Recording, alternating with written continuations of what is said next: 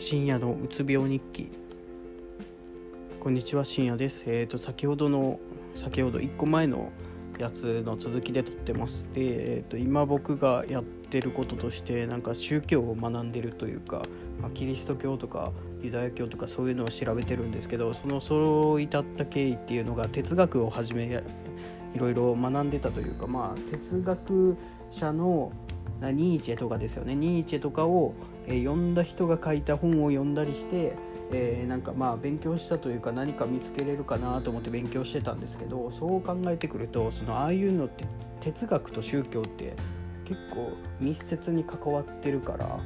となると宗教も学ばないといけないなと思ってっていうかそっちもしん？まあ宗教も学ばないといけないということで今いろいろ調べたりしてるんですけどその日本人ってまあ宗教って聞くとすごい拒絶反応を起こすじゃないですか。あれがすごくまあそのいろんな事件があったんです。しゃあないとは思うんですけどあれがすごく僕は気持ち悪くてなんかなんか多文化多民族のの何て言うんですかねなんか尊重しようみたいな雰囲気のことをいっぱい言うじゃないですか。学校とか教育とかでは。言うのにそう宗教に関してはもう宗教は悪だみたいな感じでもう完全に排除しようとする雰囲気があってそれが気持ち悪いなと思って最近。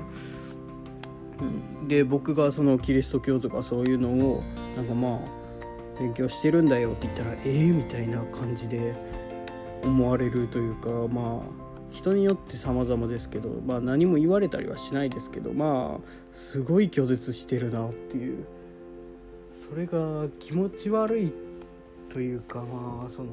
なんでなんだろうなっていう日本人そうですね神っていうともう全部あれじゃないですか。拒絶するじゃないですか。でも自分が起こったことに関しては神が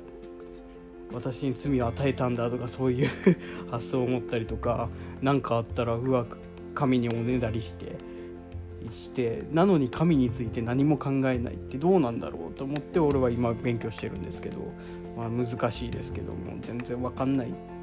とまでは言わないですけどまあ難しいですよねあの話とかは。いろんなとこ勉強まあでよく考えたら仏教も仏教とあれはつながってないか、えーと、キリスユダヤキリストイスラムは全部つながってるじゃないですか派生というか。って考えるとでそこで対立が起こっている。うんどういう裏があるんだろうとか考えたりとかするのは楽しいんですけど。まあそうですね。なんか宗教ってそんなに嫌われるそんな拒絶するものなのかなという。むしろもっと考えないといけないんじゃないのかなという僕たちはそれに対して無宗教の国ってあんまり多くないじゃないですか。言うと日本はほぼ無宗教ですけど韓国は半分ぐらいキリストだっただろうし他の国も結構ヒンドゥーとかいろいろアジア圏はあったりとかしてなんでそう考えてくると宗教なんかの本で読んだんですけど宗教を全く拒絶してるから外国に行った時に話に入らなくて入れないというか日本人が話に入れないし日本人の無宗教を何て言うんですかね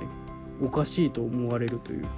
っていうのがあるっていうのを聞いてからもそれを思ったんですけどまあ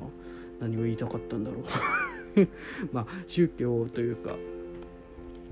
いろいろ考えて楽しんでます僕は今。はい。ということでした。はい。